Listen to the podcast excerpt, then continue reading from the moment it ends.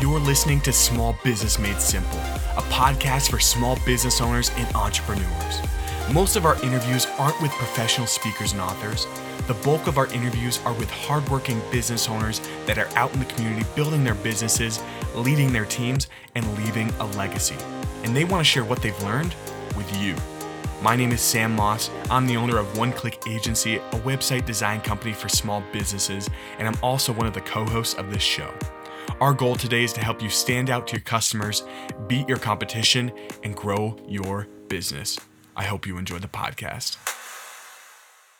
Hey, everybody, welcome back once again to the podcast. Uh, with me today, Andrew Venezi. Um, he's the founder of Kylum Financial in Washington, D.C., and he's going to be sharing with us about customer experience. Um, we've had a lot of people talk about this on the podcast, but I think it's really important for businesses. And he has four ways that you can make your company stand out more with customer experience. So, Andrew, thank you for joining me. Sam, it's really a pleasure. Thank you very much for having me. Absolutely, man. Can you start off by sharing uh, what you do at Kylum, how you uh, founded it, and what you have going on? Yeah, absolutely. So, Kylum is a financial services company that not only advises on retirement and investing, uh, but more importantly, on the value of time. Uh, both in the sense that um, with more time, uh, you can you have a greater probability of building more wealth, and then on the flip side of that, with more wealth, that affords you more opportunities to um, to spend time with your family and then also uh, just do your passions or hobbies. So I really believe in that everyone deserves a fair shot at financial freedom. So it, it, it does require sacrifice, a good plan, commitment, and patience. But I really do believe that it is attainable for everyone. So uh, the reason why I found it uh, and I decided to go in, independent was because a lot of the big companies, I, I think that uh, they don't value their clients maybe as much as most of the independent small businesses do because uh, they have a bigger uh, chest of money, you could say, or uh, they can go out and market themselves a little differently, whereas the small business can't do that. So I, I value my clients uh, more so, I think, than bigger companies. And, and that's why I decided to go independent and start my own company.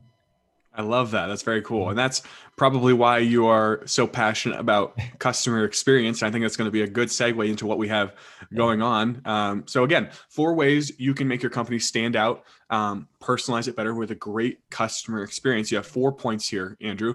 Um, the first one is realize that every interaction matters in relationship building. It really does. Can you explain why? Yeah, absolutely. So, uh, especially right now in the pandemic, we have different ways that we're reacting or, or uh, meeting people, and and um, the way I realize that is that in virtual or in person or any type of peripheral type meeting with someone, um, it really people know they'll remember how that you made them feel uh, as opposed to what you're selling or your product. And it kind of brings me back to the movie Glengarry Glen Ross. Uh, one of the famous lines in that is always be closing. And that was beaten into so many salespeople, probably in the 80s and 90s and 2000s even. And that, that, uh, that constant always be closing, I feel like it's shifted now in the most, in most recent years to uh, I, the way I say it is that uh, always be providing value mm-hmm. instead of always be closing because uh, when you're providing value, people will feel that they'll they'll feel your passions. They'll understand uh, that you're on the same team with them. You're not. It's not like you're sitting on the opposite side of the table. You're you're you're helping each other. You're you're walking together. Uh, that's the best way I could put it.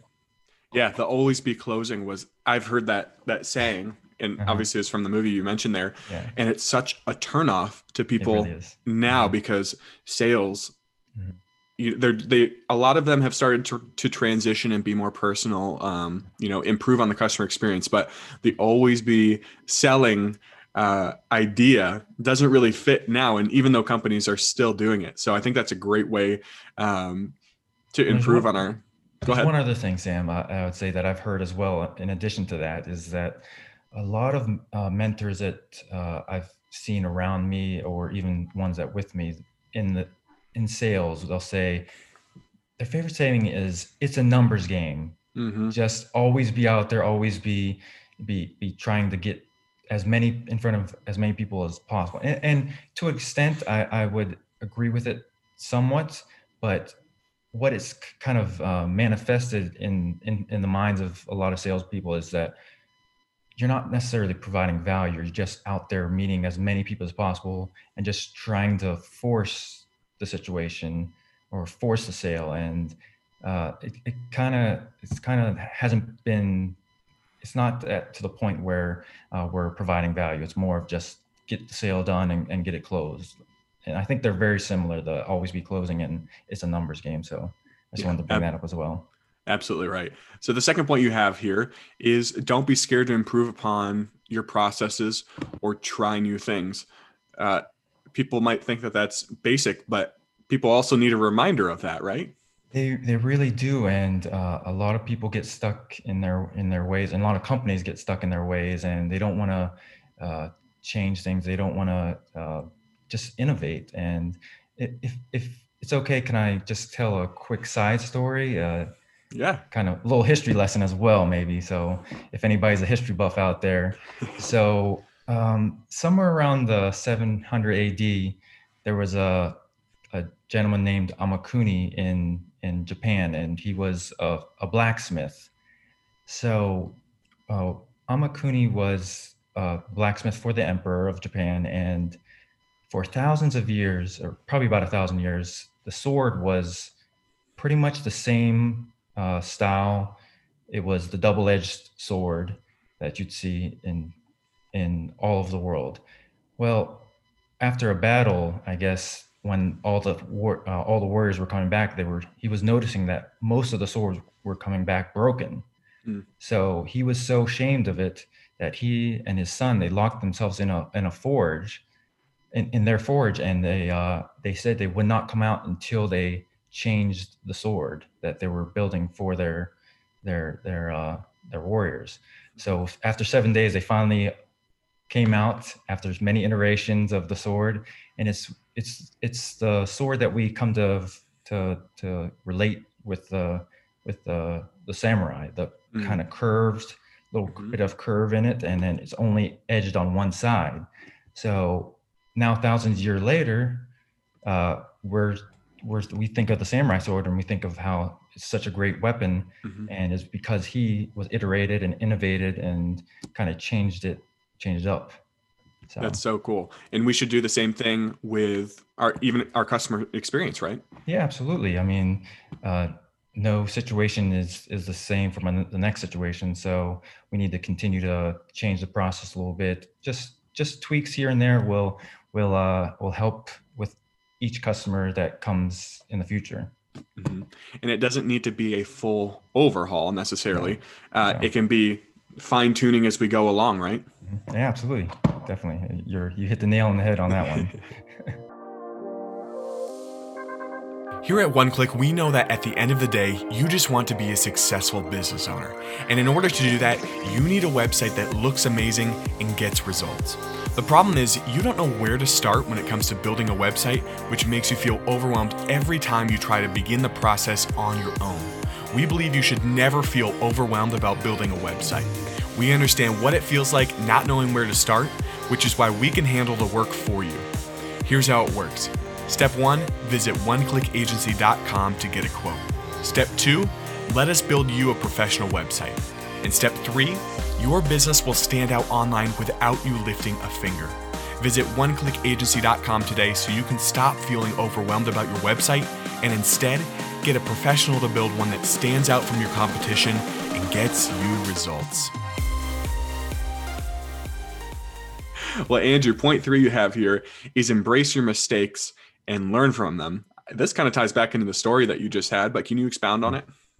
Yeah, definitely. Um, if you're it if you're here to be an entrepreneur entrepreneur and to not make mistakes you're in for a tough go uh, mistakes happen all the time uh, obviously you want to keep them on on the smaller side you don't want to make huge big mistakes because uh, that can uh, tarnish your brand a little bit. So mm-hmm. you do want to minimize the types of mistakes, but even the small mistakes, uh, just kind of go at after the fact, go look at them, uh, ask for feedback from the customer if it was a if it was a mistake with a customer, and see, hey, what what what can I do differently, or uh, give me any feedback that that that you have, and that'll help you with the tweaking the process in the future. And if it wasn't necessarily a customer related mistake or something that's related to the customer experience, then still you can always go back and just reflect on what you did uh, wrong and and you can change it from there.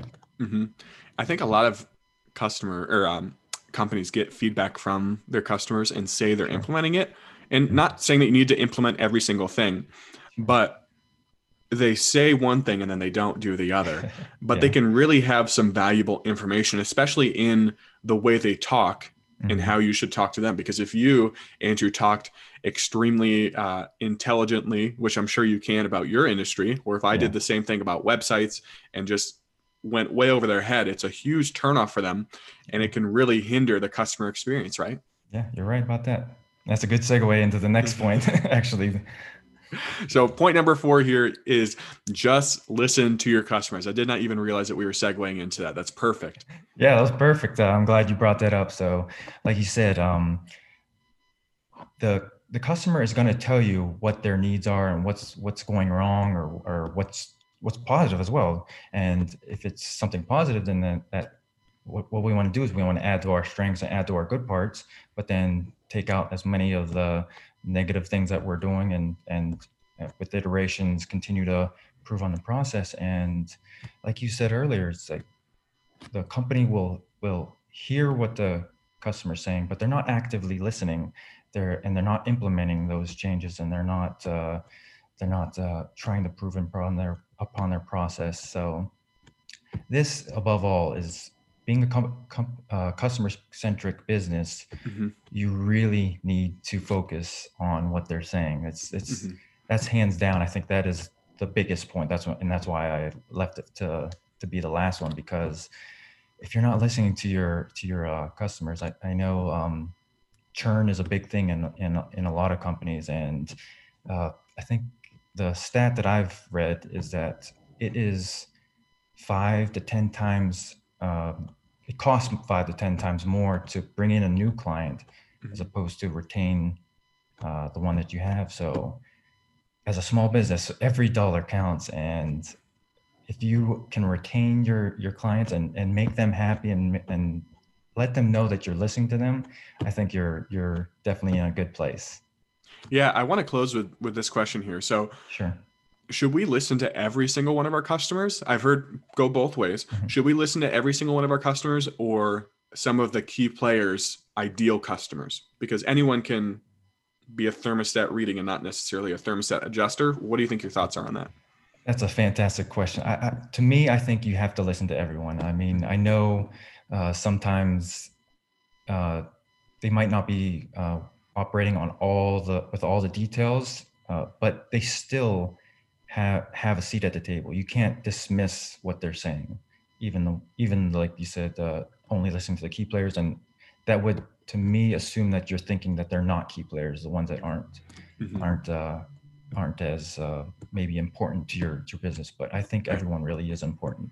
But that is a fantastic question. I mean I'd, I'd love to hear the other side of it. And maybe i'm maybe i'm missing something. I do have some blind spots just like everyone. So uh, i would love to hear the the opposite side of that if someone is on that side yeah no I, have heard i've heard both ways um, mm-hmm. and I, I, like how you framed that that was a really good job so andrew thank you for joining me on the podcast uh, i really appreciate you being with me today can you close us out by sharing where we can find out more about you online you and your company yeah.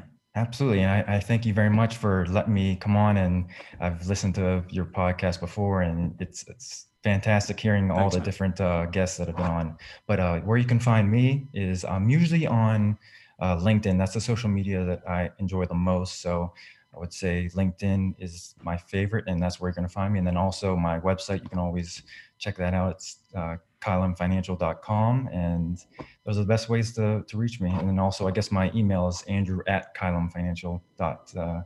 Uh, so those are the ways that that, that, that you'll get response from me the best. Andrew, thanks so much, man. Sam, take care. Bye. I hope you enjoyed this episode of Small Business Made Simple. If you learned something insightful, actionable, or useful that you're excited to implement in your business, please leave us a review and subscribe to the podcast. Not only are you helping other future listeners find the show, you're giving them an opportunity to learn something valuable they can implement as well. Thanks as always for listening to the Small Business Made Simple podcast, where we believe in providing you with the tools you need to stand out to your customers, beat your competition, and grow your business.